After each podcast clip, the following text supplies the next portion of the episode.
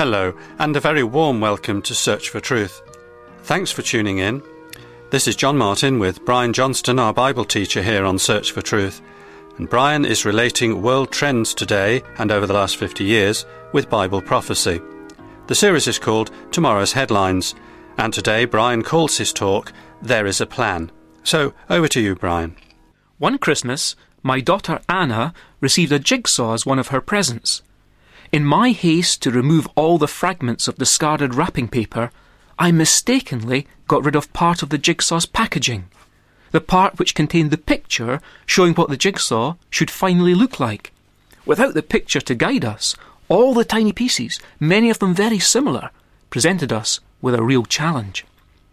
I want to suggest to you that watching news bulletins of world events and trying to figure out what's going on in the world is a bit like attempting to complete a jigsaw without the picture to show us what it should finally look like. But it's my conviction that it doesn't have to be like that, for the Bible gives us the final picture. If we can understand that picture, and that's sometimes no easy matter, but if we can, we'll do better at making some sense of the jumble of world news items that pour in from around the globe. In this series, we hope to see if we can make out the Bible outlines of the shape of things to come. To interpret the Bible consistently in this matter of prophecy, it's helpful to have some rules or guidelines. By that, I mean guidelines like whenever a prediction has to do with strangely named places or peoples, we should arrive at the future identification of what's meant by first establishing their geographical location at the time of writing. For example, as we'll hear shortly, if the Romans are mentioned, then any future fulfillment would be expected to be in terms of some European bloc of countries, for that was principally where the Roman Empire held sway. But more of that in a moment, as we get into the Bible book of the prophet Daniel. The book of Daniel in the Old Testament of our Bibles is perhaps the major key to unlocking Bible prophecy. Some of us may remember from Sunday school days the great stories from the first part of Daniel's writing. Stories like Daniel in the lion's den and his three friends in the fiery furnace. But the book of Daniel also contains detailed and at times difficult prophecies.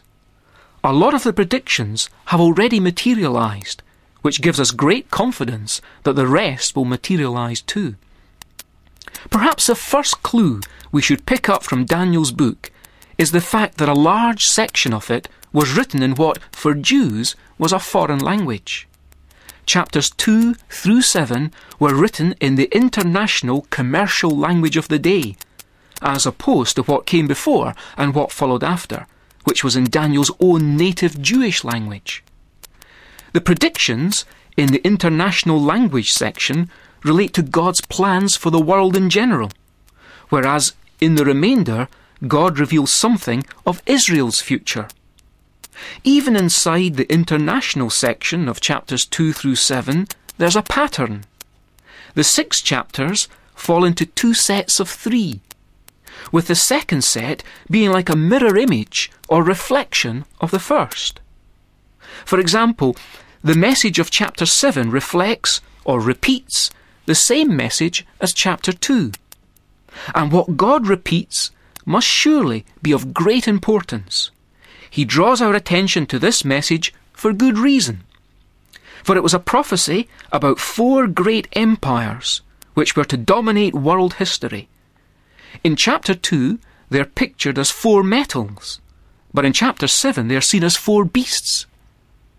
Let's start with chapter 2, where the Jewish captive, Daniel, is being asked to interpret the king of Babylon's dream. The king answered and said to Daniel, Are you able to make known to me the dream which I have seen and its interpretation?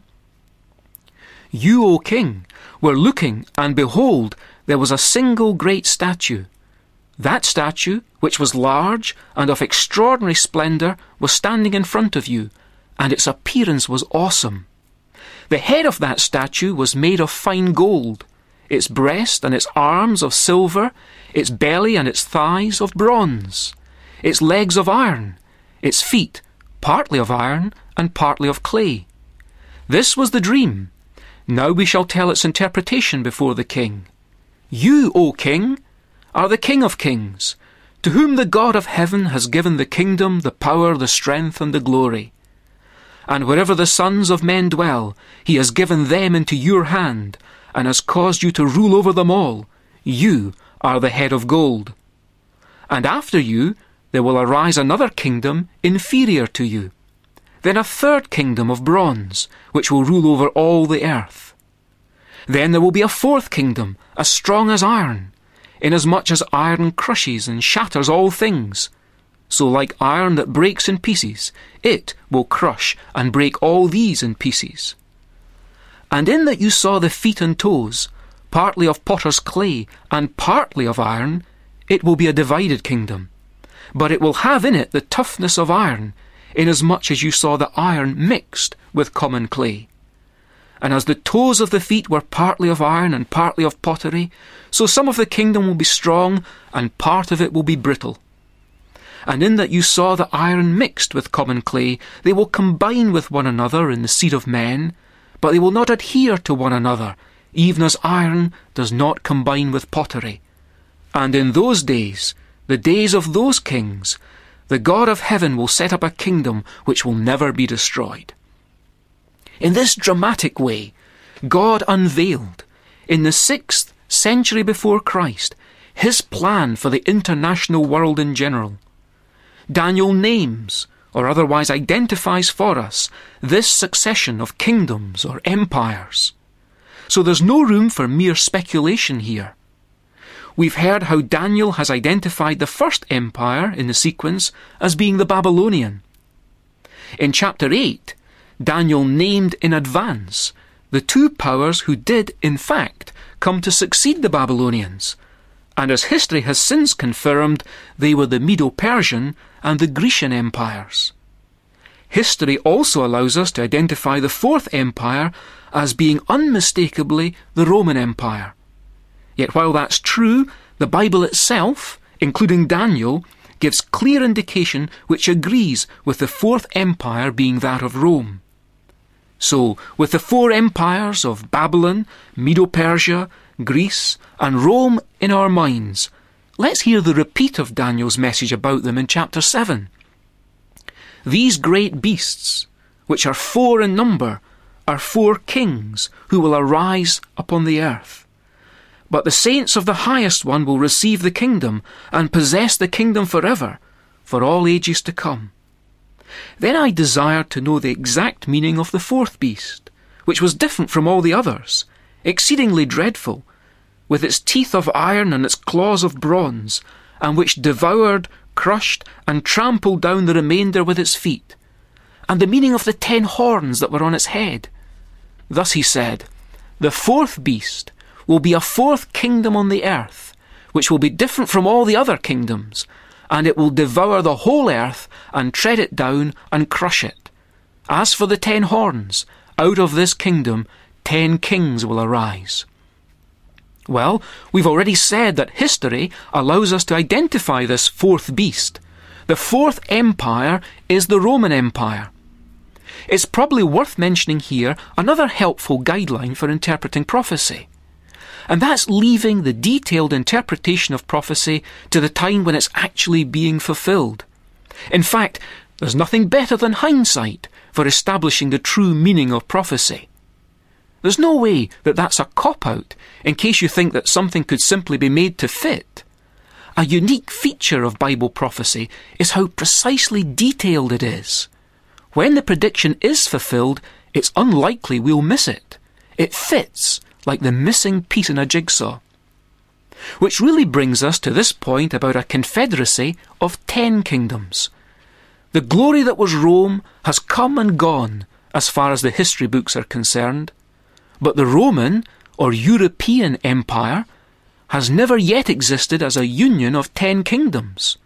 So there's good reason to see part of this prediction about the Fourth Empire as still awaiting fulfillment. Remember what we were saying that the Bible describes areas of the world under the names they had at the time of writing.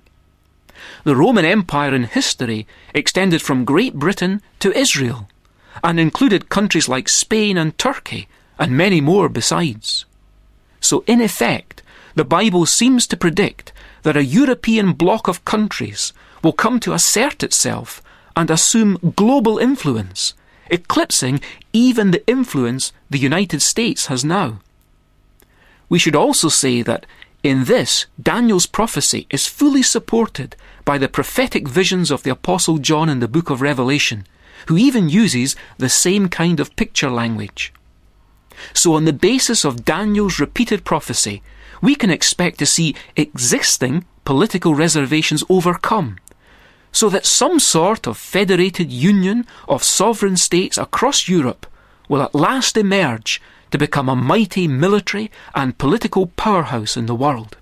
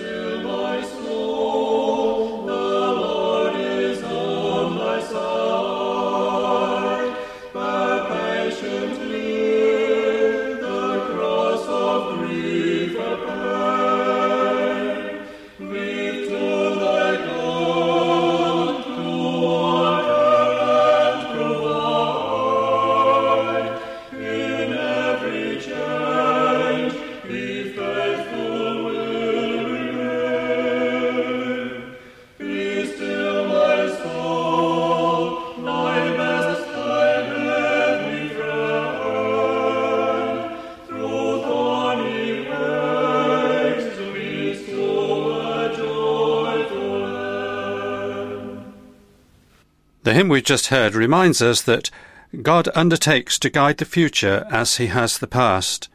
And Brian's reminded us too that God holds the control, he holds the power of world events in his hand. There's a hymn, God holds the key of all unknown, and that's true, isn't it? World events and everything happens according to God's plan. If you'd like to know more or you have a question about today's talk, Brian would be very pleased to respond. The address to write to is Search for Truth, Box 246, Bolton, England. If you'd like a free booklet covering the whole series of 12 programmes, then ask for the title Tomorrow's Headlines and send to the same address, Search for Truth, Box 246, Bolton, England. If you're listening in Australia, then please write to Search for Truth, Box 748, Ringwood, Victoria 3134. If you prefer email, the address is sft at churchesofgod.info. And you can also visit our website at www.searchfortruth.net. So thanks for the pleasure of your company today. I hope you enjoyed the study. Next week, Brian will be looking into what the Bible tells us about the emergence of a United States of Europe. Until then, this is John Martin saying goodbye, God bless, and I hope you can join us at the same time again next week.